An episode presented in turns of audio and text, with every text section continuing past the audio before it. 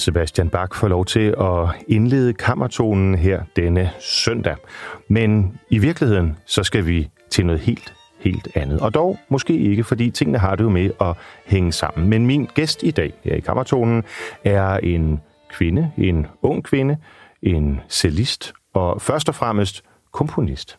Og det er jo ikke så ofte, vi har øh, nulevende komponister i studiet. Så det her, det er i enhver henseende en fornøjelse at kunne sige velkommen til dig, Josefine Opsal. Jo, tusind tak. Og øh, da vi øh, skrev lidt sammen for at skulle forberede vores samtale her, der øh, sagde jeg, at du, udover at vi selvfølgelig skal spille noget af din egen musik, må du også godt sende mig noget af det, som inspirerer dig.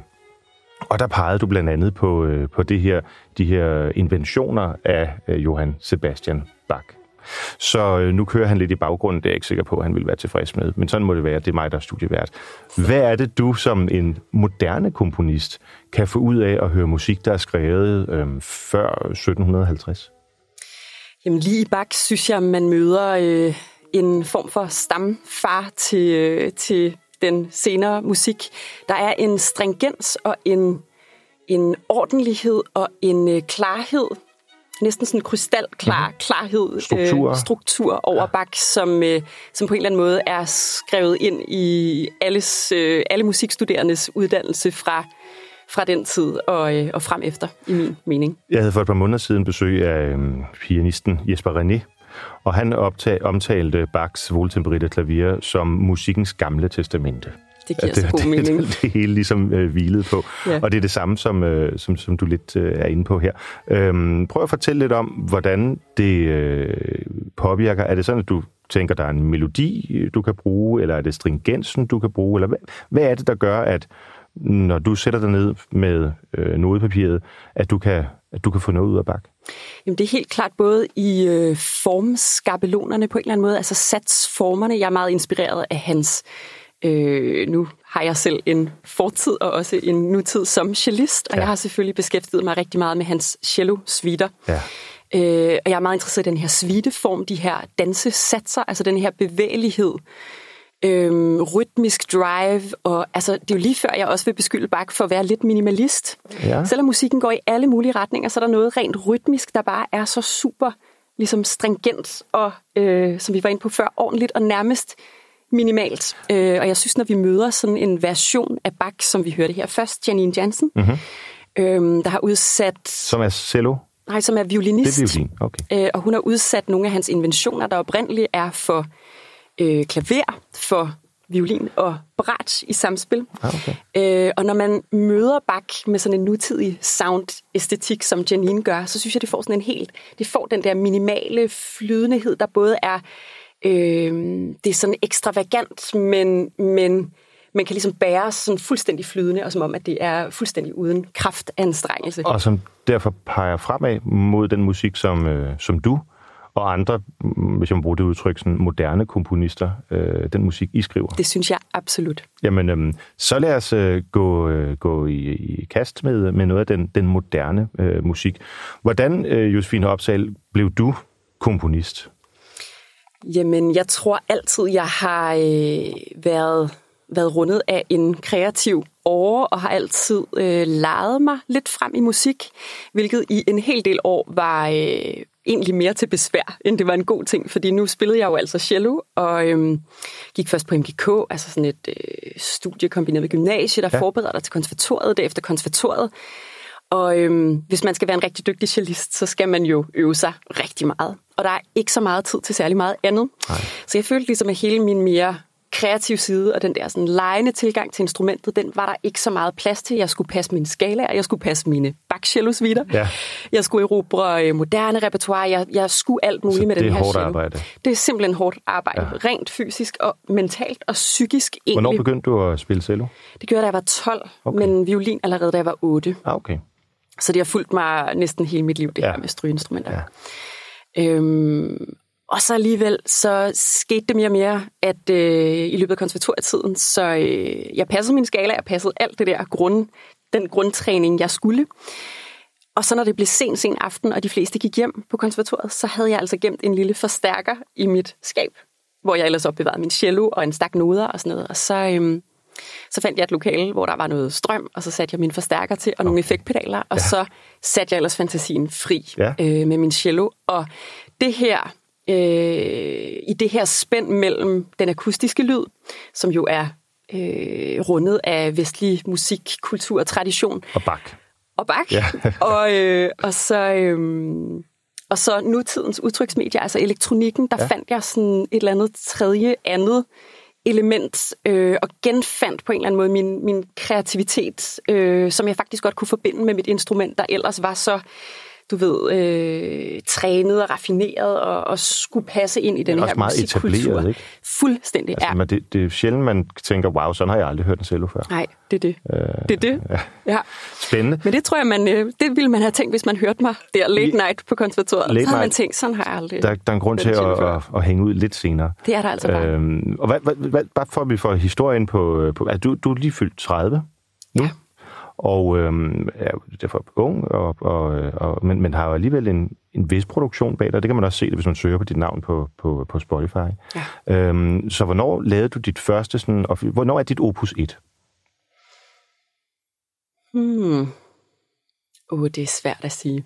Altså, jeg har nok alt muligt liggende fra for længe, længe siden. Øh, Jeg har flyttet rigtig meget med komposition, men jeg har ikke rigtig tur at kalde mig komponist før Mhm. mm-hmm. en hel del senere. Nok netop fordi den der øh, titel af cellist og musiker, øh, var jeg på en eller anden måde nødt til i mange år at køre meget rent for at blive taget alvorligt i den etablerede klassiske Ja. verden. Der er også Øhm, noget, noget, noget sikkert over det, fordi altså, så kan man gå ind og åbne øh, Bach Cello Suite, og så spille det, og så klapper folk. Fuldstændig, ja. fuldstændig, ja. Øhm, og så var det bare aldrig rigtig nok for mig jo, fordi sådan, hvem er jeg som, hvem er jeg i historien? Hvad er min stemme i det her? Hvorfor bare reproducere Bach?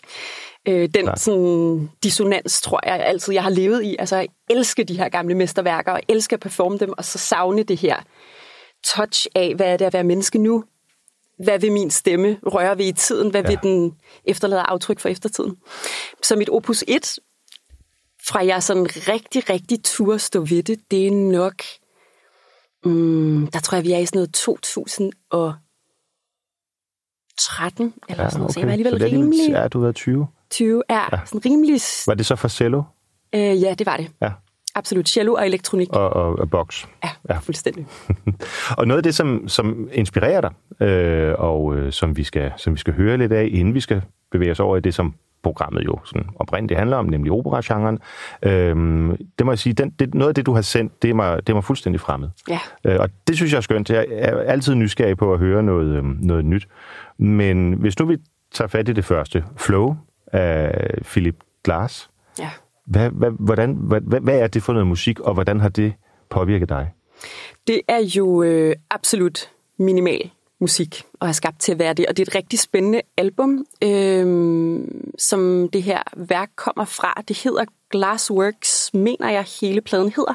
Og det er simpelthen et, et album, Philip Glass skaber som den, den første komponist, der kommer fra noget klassisk, som øh, fuldstændig går i dialog med moderne indspillingsteknikker, altså i tiden moderne ja. indspillingsteknikker. Ja. Så han producerer simpelthen et album med klassiske instrumenter, men ud fra denne her æstetik med close mics og komprimerede lydverdener, og øhm, det er helt nyt på det tidspunkt, at man har du ved, øh, headphones, og Ja. ja. jamen, det er vel næsten en tid med Walkmans.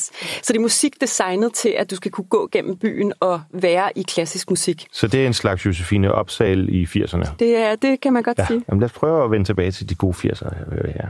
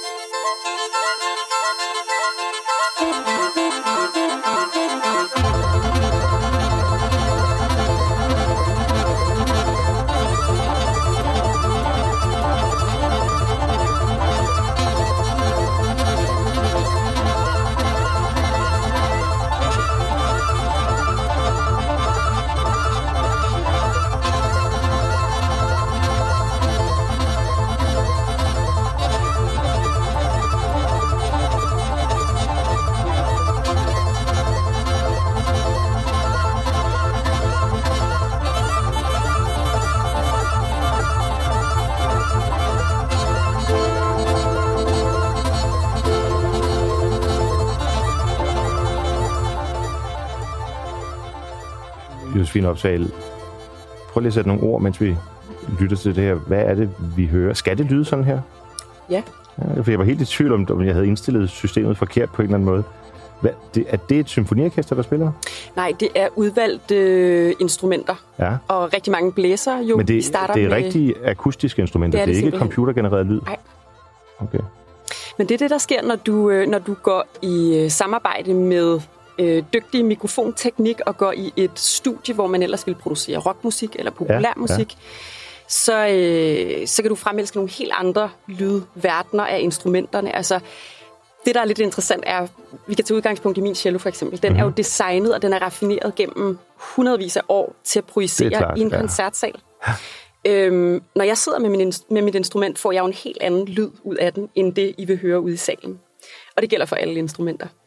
Øh, den er mere rough. Der er mange flere sådan noises, meget, meget mere støj. okay. Øh, fordi du simpelthen fysisk er tættere på fordi den? jeg fysisk er tættere på. Ja. Øh, og den smukke, klassiske lyd, der, er, øh, der skal ramme jer ude i salen, den, den, er, den, er, den er på en eller anden måde distant og øh, egentlig anderledes end instrumentet lyder. Når du så har muligheden for at flytte nærmest ind i instrumentet med en mikrofon, så kan du virkelig favorisere frekvenser. Du kan, øhm, du kan forstørre det, der sådan kunne være en støjlyd, som du aldrig ville høre i koncertsalen. Så Og det synes jeg er enormt det, vi interessant her i virkeligheden, medie. det er, hvordan musikerne oplever deres instrument? Nej, det, det er det heller ikke. Okay. Det er jo sådan et, øh, et, et andet perspektiv, fordi du, du har for eksempel ikke mikrofonen, øh, eller hvad kan man sige, du har ikke dit øre inde i hornets øh, trakt, der genererer lyd, når du, når du sidder og spiller Nej, på det, nej. men du kan, øhm, så du kan manipulere lytteperspektivet fuldstændig, og det synes jeg er sindssygt spændende ved, Ja, øh, ved den, den måde at gå til lyd på. Ja. Og sådan kan man sige omfavne det der medie, der hedder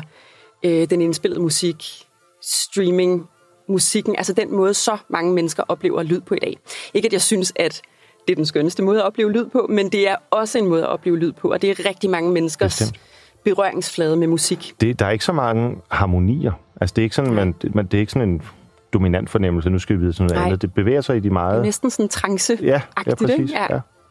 Det er meget vildt. Ja, og jeg vil sige, det er jo også rundet af, øh, i hele hans måde at komponere det på, en mere populær musikalsk tilgang til Ja. ja. musikken. Altså ikke, at det her øh, er popmusik, det vil jeg ikke påstå, det er, men, men det her med, at man er meget modal, og man bliver meget liggende i de samme harmonier, ja. øh, så øret, sindet, kroppen ikke hele tiden skal forholde sig til, til nye Man klangverdener. behøver og ikke tænke så steder. meget over det i virkeligheden. Nej, du kan cykle gennem byen, ja. tror jeg, med din Walkman, ikke? Og, øh, Lad os cykle ja. lidt øh, igennem 80'erne og høre øh, resten af Philip Lars' musik her.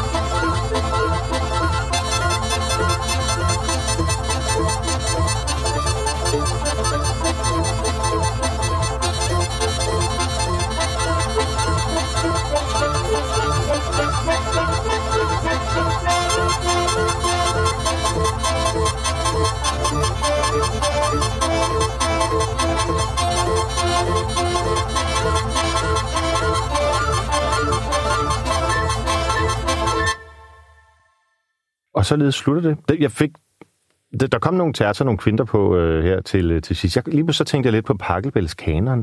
Det Ja. der ba, da, da, da, Ja. altså, som det er bygget op omkring. Så ja. der er måske noget bak. Det kan man godt sige, der er. Det kan man absolut godt sige, der er. Ja. Ja.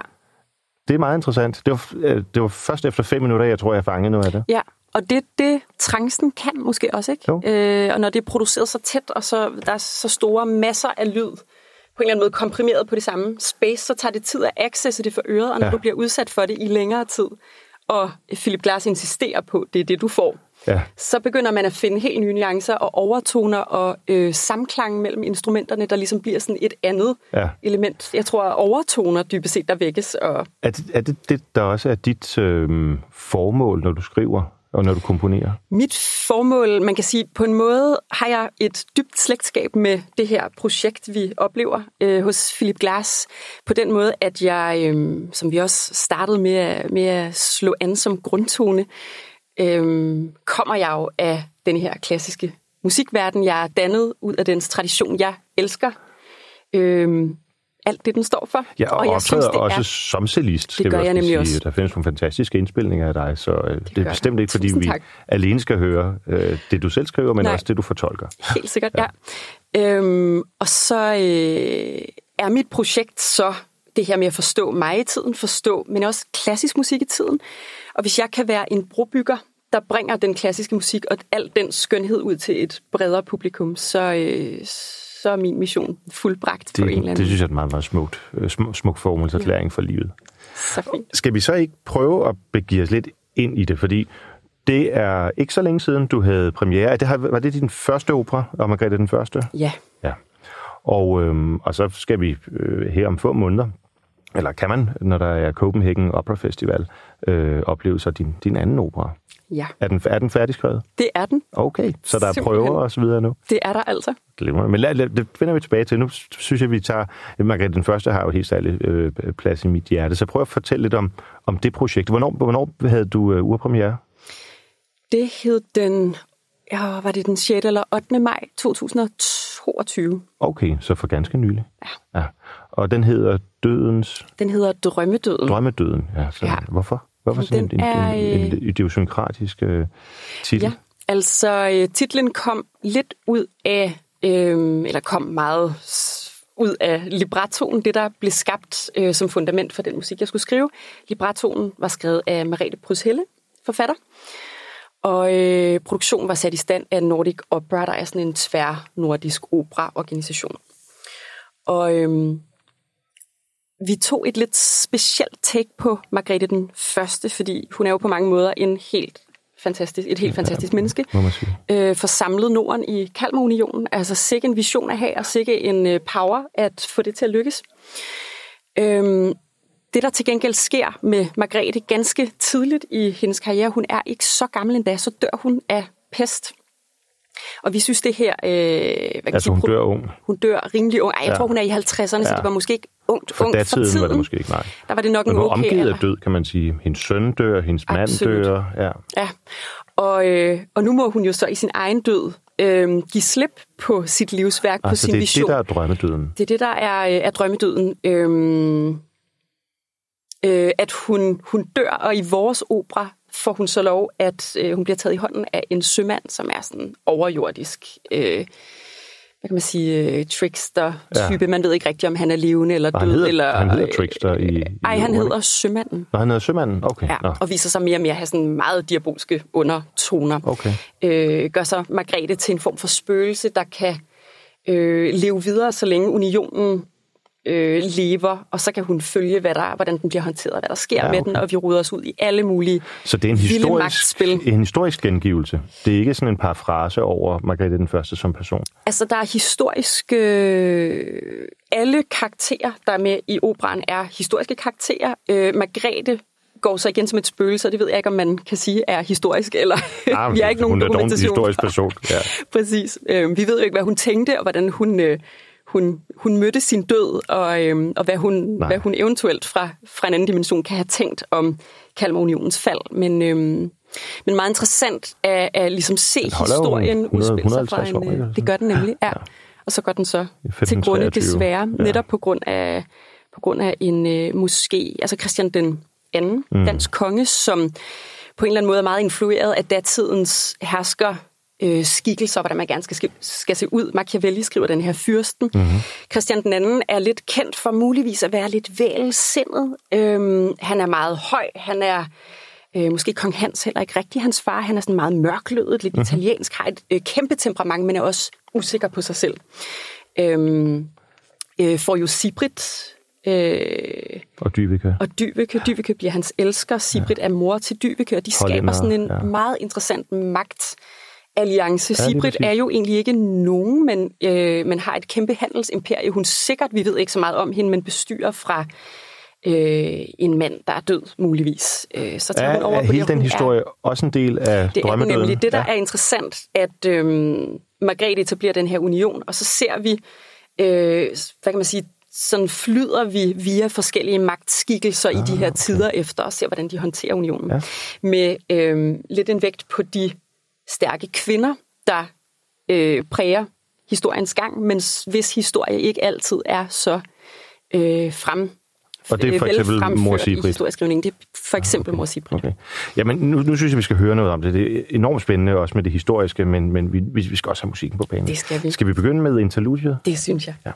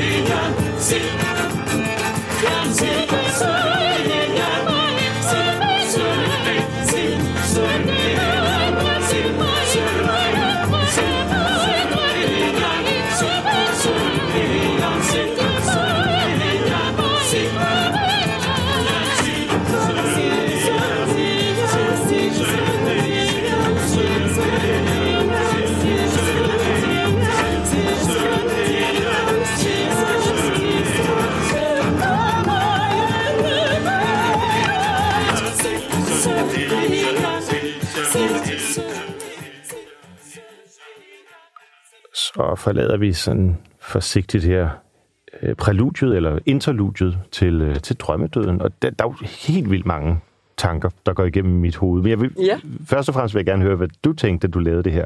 Ja, altså jeg var meget inspireret af øhm, på en eller anden måde tidens instrumenter på Margrethe den første sted. Datidens, ja. ja, tidens Ja, instrumenter. det kan man høre. et sted mellem på en eller anden måde renaissance og, øh, og middelalder. Og øhm, så jeg valgte, at instrumentaret skulle være, øhm, skulle være strygeinstrumenter. Det, det kan man mene Man om, hører hvad man, lut, hvad synes man, jeg. man hører lidt lut på Ja, en måde, ja. og så hører man, øh, vi havde et spinet med, Ja, ja. vi faktisk havde med på turné. Øh, lidt stort Det rundt, lidt men det, akavet, det ja. skulle simpelthen med os. Og så et øh, kæmpe slagtøjs-setup, øh, som også giver den her sådan lidt folkemusikalske, du kunne være i sådan gadebillede. Ja, det virker øh, ekstremt. Altså i, i begyndelsen, øh, inden det sådan virkelig tager form, og, og mange rytmer og indtryk kommer, så får man jo indtryk af, at man er sådan der på madrigalernes Ja, tid. fuldstændig. Ja, Ja, og det ja. kunne være sådan lidt en hofdans. Eller Ja, sådan noget. Og så kan jeg huske, at der var en anmelder, der, øh, en svensk anmelder, der kaldte drømmedøden for øh, sådan, det var renaissance rave. Ja. og det tror jeg godt, jeg kan være med på, fordi vi... Øhm, så, så jeg angreb musikken meget ud fra også sådan satstyper, danseformer, øh, instrumenter, klange, som, som havde referencer i tiden. Ja. Og så har vi jo hele tiden det her andet perspektiv, eller den her anden dimension, der hedder øh, døden og Øhm, det er sådan leve på trods af sin død som et spøgelse, og den her sådan diabolske sømand. Øhm, så der, der, altså tiderne, dimensionerne interfererer på en eller anden måde. Vi er ikke mm-hmm. helt klar over, hvor vi er tidsmæssigt. Nej, for der er også ligesom flere rytmer, der glider. Altså der er sådan helt det klart fire fjerdedele, der ligger, som jeg hørte, nedenunder. Ja, præcis. Og, men så kommer der en masse også sådan synkoperede rytmer Fuldstændig, henover. og sangerne ligger i sådan nogle lange, lange fraser, har deres egen tid henover. Så vi, vi, vi ja, diskutere på en eller anden måde den, ja. den entydige tidslighed. Det, i, det er meget sådan en medias race. Altså, hvis det her er det første, man hører, så er man godt nok også i gang. Ja, det er man. Ja. Det må man sige.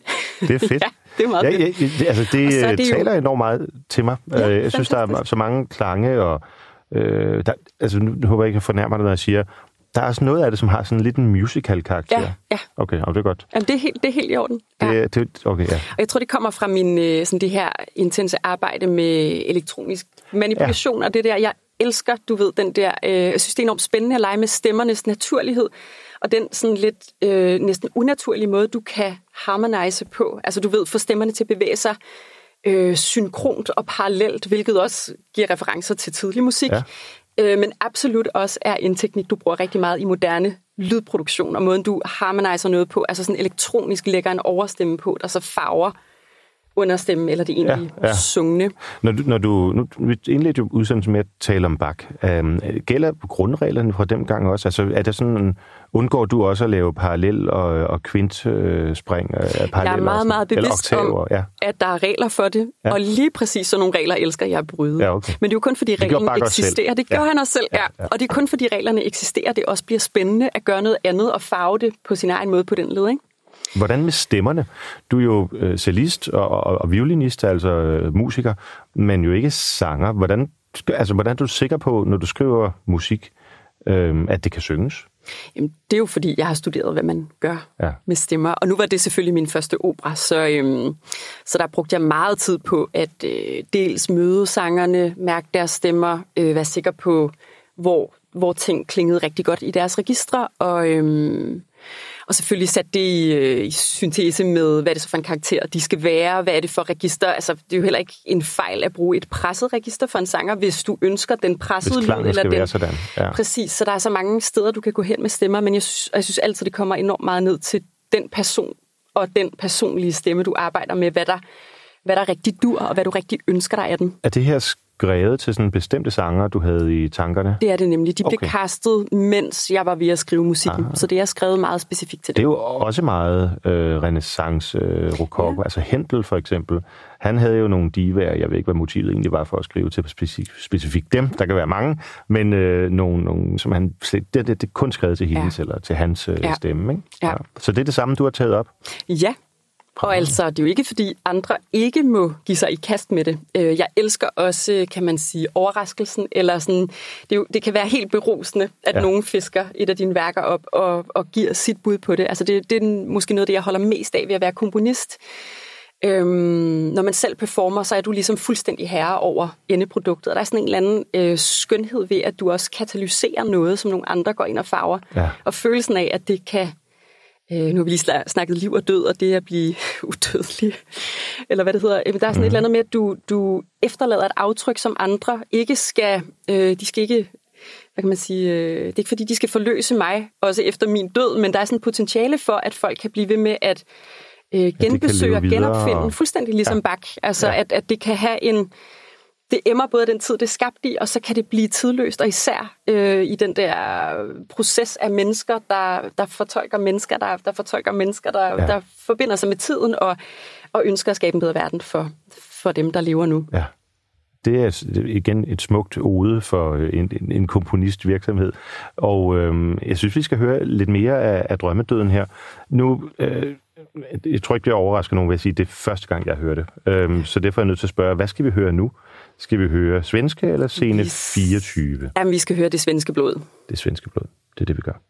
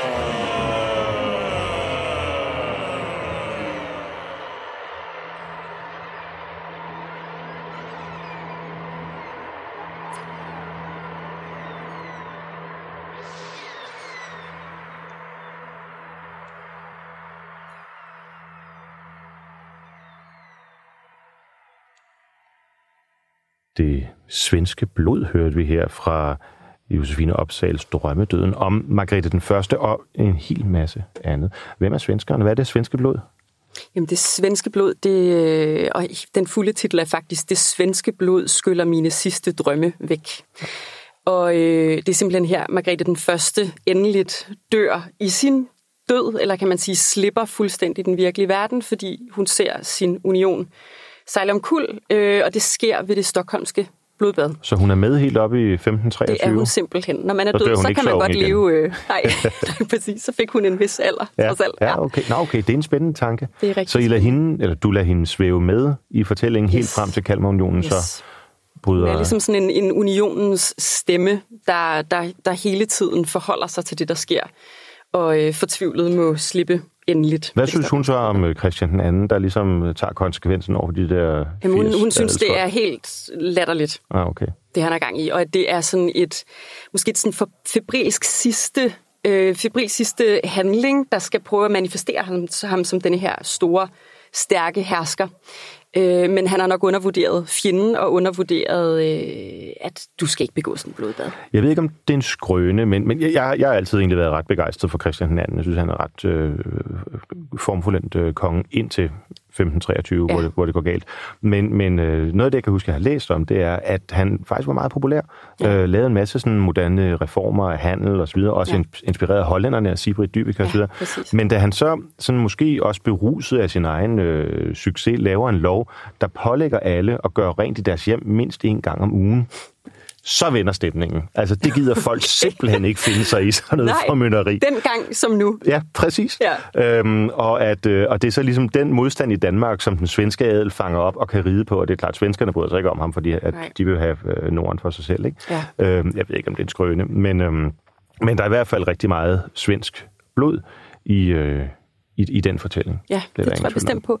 Og så er der også noget med hele den her konstruktion netop med Sibrit og Dyveke. Øh, det er, han har den her elsker og er elskerens mor. Mm. Og helt almindeligt at have elsker dengang. Altså, det, ja, det var ikke på den måde, der Det var egentlig nogen. fint. Ja. Øhm, men denne her øh, stærke ældre kvinde, som har hollandske rødder, og hvem er hun, og hvorfor skal hun interferere med, med hans beslutningstagen? Hun bliver jo, tror jeg, Danmarks første justits- og finansminister nærmest, siger ja, man. hun er i hvert fald hans nærmeste rådgiver. Ja. Det er der slet ingen tvivl om. Ja.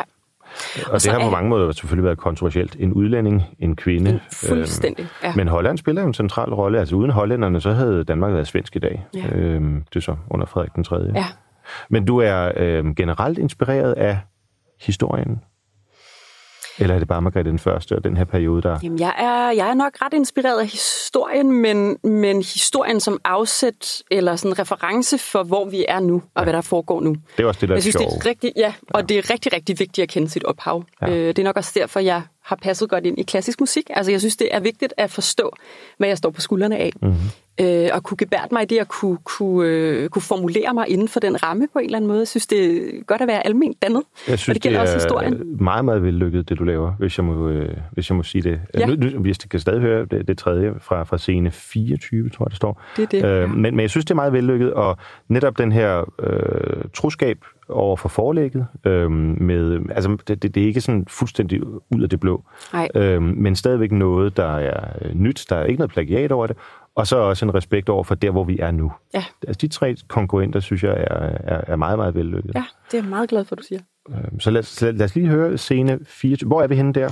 Jamen, der, det er faktisk det aller, aller sidste, vi overhovedet oplever. Det er måske øh, der, hvor dimensionerne fuldstændig kollapser, og døden indtræffer. Og der er vi oppe hos Christian den anden, eller Der er vi hos Margrethe den første. Okay, vi er ligesom ude af tiden nu. Ja. Øh, der har været sådan en fantastisk scene, hvor øh, det er umiddelbart efter det svenske blod skyller Margrethes sidste drømme væk, øh, hvor alle performer på scenen står med sådan nogle kæmpe kulhoveder, var det faktisk. Ja.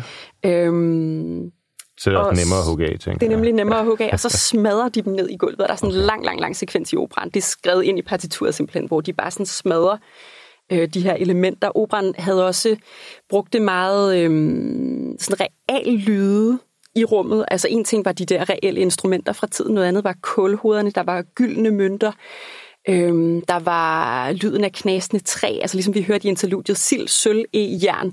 Norden er jo virkelig rig på re- naturressourcer mm. i den her periode, så, så jeg brugte ligesom de her elementer og ja. artefakter i... Lidt ligesom Wagner, når der bliver smedet og så videre. Fuldstændig, så, så, så er det skrevet ind i partituret. Ja, ja. Fedt. Det var rigtig fedt. Jamen, lad os så... høre, hvordan det hele det slutter. Ja.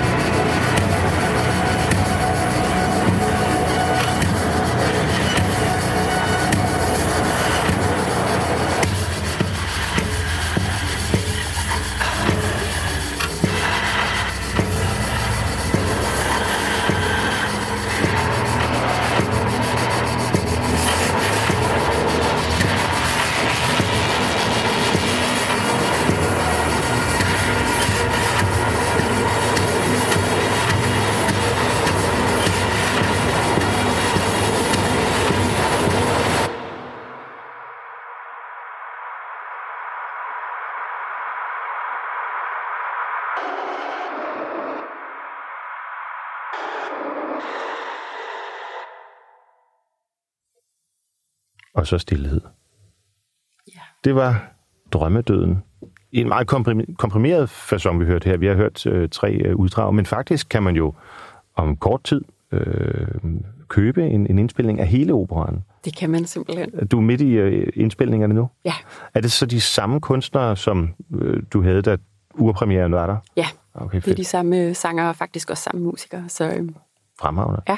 Og det, øh, den urpremiere var, det var, det var i maj sidste år, så ja. det har ikke været under Operafestivalen? Nej. Øh, vi havde premiere på den nye opera i Esbjerg, og så øh, var det koproduceret med Folkeoperan i Stockholm, hvor vi var oppe at spille, og øh, så spillede vi i Skuespilhuset i København ja, okay. også. Så du var lidt på turné? Yes. Ja. Og, øh, og øh, som sagt, til, øh, til august, jamen, øh, så sker det igen. Ja. Din nye opera Hjem og øh, for, kan, kan du løfte bare lidt af sløret for, øh, for øh, hvad det er, om det er samme karakter og øh, tema, eller, eller om det er noget helt nyt? Ja, altså det er øh, meget noget helt nyt, vil jeg sige. Og den er faktisk ikke historisk, eller den... Øh, en lille smule, den er en lille smule historisk i kraft af, at den iscenesættes i Fridsløse Lille fængsel, som nu er forladt, men kun siden de sidste par år, så det står meget råt tilbage. Ja. Øh, men selve temaet for hjem er ensomhed, og librettoen baserer sig på interviews med øh, personer, der erklærer sig ensomme af forskellige årsager. Okay. Øh, der findes nogle helt vilde statistikker, og det er faktisk endda fra før corona indtræf over, hvor mange danskere, der føler sig ensomme. Jeg kan ikke huske tallet, men det er helt vildt. Enormt Man bliver overrasket. øh, så, øh, Unge som gamle. Fuldstændig. Ja.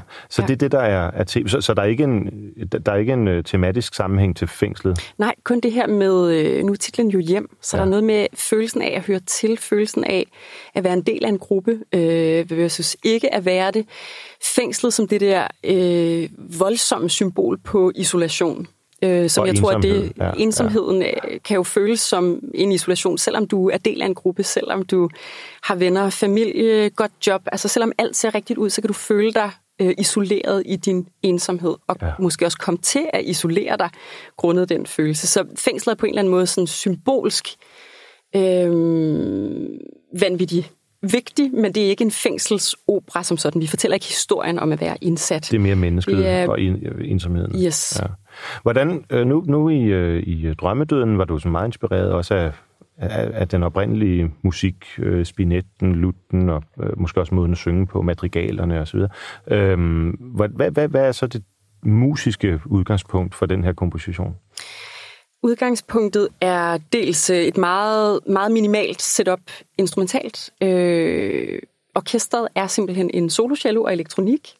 Er det dig selv, der spiller solo cello? Det er det faktisk ikke. Nej, okay. Der var snak om det, Ja. og så øh, havde jeg brug for bare at være komponist på det her projekt alligevel. Øhm, så det er jo det her billede på, men man kan sige, billedet øh, af cellisten og elektronikken er fuldstændig taget ud af mig i lockdown, som jo var en utrolig øh, fantastisk periode, for jeg fik skabt enormt mange ting, men også enormt angstprovokerende og enormt isoleret Ensom. øh, ensom. Ja. Og øhm, det her billede af musikeren, der ingen har at spille for eller med, og på en eller anden måde finder en eller anden form for frelse i at kunne øh, spille med sig selv, og kunne, øh, kunne opbygge lag af karakterer, personer, du interagerer med, selv i et rum, hvor der ingen andre er. Måske lidt ligesom Josefine Opsal på konservatoriet efter kl. 22. Ja, det kunne man godt sige. Ja. Det er meget derhen af. Ja, fuldstændig. Når der ikke er andre at snakke med. Lige præcis. Ikke andre, der, der forstår, så må man klare sig selv. Ja, og Ja, det, det, det tror jeg, vi er mange, der kender. Ja. Men, men det her premiere her den i, i midten af, af august. Ja. Og øhm, skal du så på turné der også øh, efterfølgende? Nej, den spiller faktisk øh, men lige over en uge øh, ude i fængslet, og nu den er meget skræddersyet til fængslets rum. Det bliver sådan en vandringsopera. Mm-hmm. Man går ligesom rundt i forskellige rum og bliver udsat for forskellige, altså både sådan rumlige øh, følelser og følelser af, af den gruppe publikum bliver, der bliver guidet rundt gruppen, og øh, hvad kan man sige, sådan inklusion og eksklusionen Ja, ja, okay. øh, i forhold til sangerne, og øh, så den bor meget der lige nu, og så håber vi selvfølgelig vildt, den skal på turné senere. Men Kan det så lade sig gøre, hvis, hvis forestillingen er så integreret i forhold til øh, omgivelserne? Ja, det kan den, for den er, musikken er jo vanvittig god. Naturligvis. Naturligvis. Øh, og ensomhed er et øh, altså almengyldigt, Ja. eviggyldigt tema, vil jeg sige. Så på den måde kan den spille alle steder. Jeg har sådan nogle drømme om, at øh, jeg er allerede ved at lave et lyddesign, hvor jeg sådan sampler resonansen af fængslets tomme rum. Altså hvis du kan forestille dig, der bliver også en timelapse i det.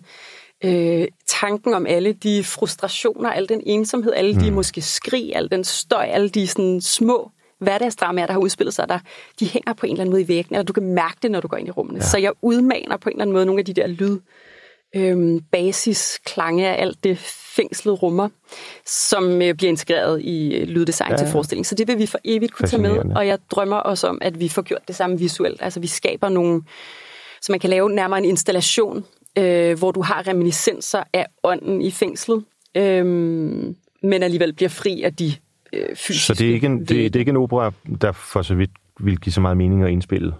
Jo, det regner jeg også med. Nå, det kan den godt. Den skal. Men hvordan kan du fange alle de sanseindtryk på... Jamen det er jo så det, jeg forsøger at gøre i lyd. Det er jo mit primære udtryksmedie. Mm. Øhm, så i de der udmaninger, så får jeg, jeg kan ligesom danne sådan nogle, sådan nogle droner. Øh, Det er ret specielt. Det er noget mere sådan, øhm, du ved, optage det tomrum, og det tror man jo ikke, man får noget ud af. Men hvis du spiller det tilbage i rummet og optager det igen, spiller det tilbage i rummet og optager det igen, så danner der sig unikke tonerækker, som et sådan nogle rum? droner. Ja, Nå, vildt. Ja, det er ret vildt. Øh, Så på den måde, så, så kommer der sådan en lydlig øh, Altså, jeg, hvad, hvad er det? Der var en komponist, som tilbage på 90'erne og sådan noget, spil, lavede en indspilning, lavede en komposition af et symfoniorkester, der ikke spiller. Ja. Jeg kan ikke huske, hvem det var. Kan du sige, det der noget? Mm, var det i Danmark, det, eller? Nej, nej, det er en amerikaner. Øh, hvor man simpelthen har orkestret, hvor man, hvor man hører orkestrets lyde. Ja. Altså, der er en, der så, og lige Nå sådan, ja, og, fantastisk. og, du ved. Men, men de spiller ikke. Nej. Og det var sådan 5-6 minutter. Ja. Det, og det var sådan meget mindblowing øh, på det tidspunkt. Jeg er ikke sikker på, at det er noget, der er blevet spillet meget i radioen. Nej. Men, men, øh, men det var jo sådan også et statement. Fuldstændig. Men, men du fanger lyde ud af ingenting. Ja, Okay. Faktisk. Ja, det, det, det skal jeg høre. Det er ret vildt. Ja, det må du høre. Ja. Og så øhm, for at komme tilbage til, til setup'et, ja. så er der den her cello-elektronikken. Fire operasolister. Fantastiske operasolister. Og så har vi et kor af øh, 45 almindelige mennesker. Wow. Okay, så der er alligevel... Det være, at du kun har to orkester Yes. klange, men du har 45. Jeg Det er simpelthen et kor, og det er et øh, amatørkor, Ja. sat sammen til anledningen. Så det er også sådan et socialt projekt, kan man sige. Altså både forankre øh, operan ud i nogle andre samfundslag, invitere helt almindelige mennesker til at bidrage med deres stemme ind i det her, mm-hmm. øhm, som er Mhm. Er super det ikke svært vigtigt for, for amatører? Altså, amatører kan jo være super dygtige og sådan Ja. ting, men det vi hørte før, i hvert fald interludiet Ja. fra, øh, fra Drømmedøden, der forestiller mig, at det kræver en helt lille musisk forståelse, hvornår ens indsatser er. Det gør så det helt vildt. Er det, er det, lige så krævende for koret her? Nej, det er det ikke. Mhm. Mm-hmm. Det er det ikke. Det, de varetager meget sådan nogle instrumentale, næsten klangflader, øh, forstærker nogle sætninger, Øh, og så bliver de scenisk også integreret ja, okay. i forskellige tabloer. Ja. Øh, så vi gør det meget, meget simpelt. Altså det er ligesom, øh, det har man også set flere gange i musikhistorien. Jeg mener, at Britten har skrevet mange værker for øh, altså amatørorkestre eller okay. sådan ungdomsorkestre. Hvor det har en selvstændig og, pointe. Hvor man, man simpelthen som, ja, og som komponist går ind og modererer øh, sværhedsgraden. Øhm, og jeg synes lige for tematikken, der er på en eller anden måde ensomhed og så almengyldig og en libretto, der baserer sig på helt almindelige menneskers private ja. bekendelser, ja. så er det bare så rigtigt, at det også får resonans i, du ved, almene menneskestemmer. Det er jo, det er, det er jo taverisme til et helt nyt niveau. Ja, altså det, det kan man sige. Hvor, hvor man for øh, 150 år siden havde den her tanke om, at nu skulle vi have guder og helte og konger ud af operaen, skulle almindelige mennesker, så giver du simpelthen rigtige mennesker stemme. Ja. ja det er smukt. Ja.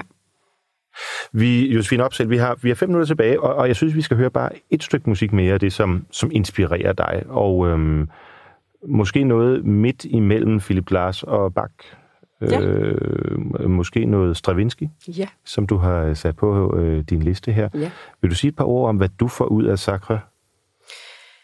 Ja, altså jeg føler, at Stravinskys Sacre øh, bliver ved med at sprænge rammerne for hvordan du kan skrive for et orkester, og hvordan ja. du kan skrive øh, musik for ballet.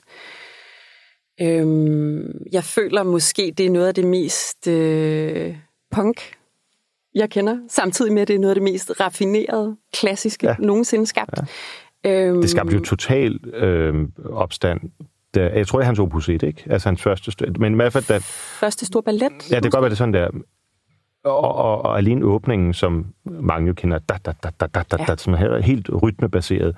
Folk var jo chokeret, næsten som de, da de hørte Beethovens femte, eller sådan. Ja. Der er sådan nogle enkelte stykker musik i, i verdensmusikhistorien, hvor folk har delt sig og enten sagt, det er genialt, eller det er galt. Ikke? Ja, ja. Øhm, og derfor er det jo også interessant, at det er, at det er den slags synes jeg, som, som du får noget ud af, ja. når vi, øh, at det ikke kun er den stringente bak og den meget flydende Philip Lars, men, men, men en af der ligger midt imellem. Fuldstændig. Og så synes jeg, øh, er jeg meget vild med Stravinskys måde at gå ind i den fortælling, han gerne vil formidle. Øhm, Om naturen. Fuldstændig, og de her sådan elgamle ritualer, altså det bliver sådan meget tribal.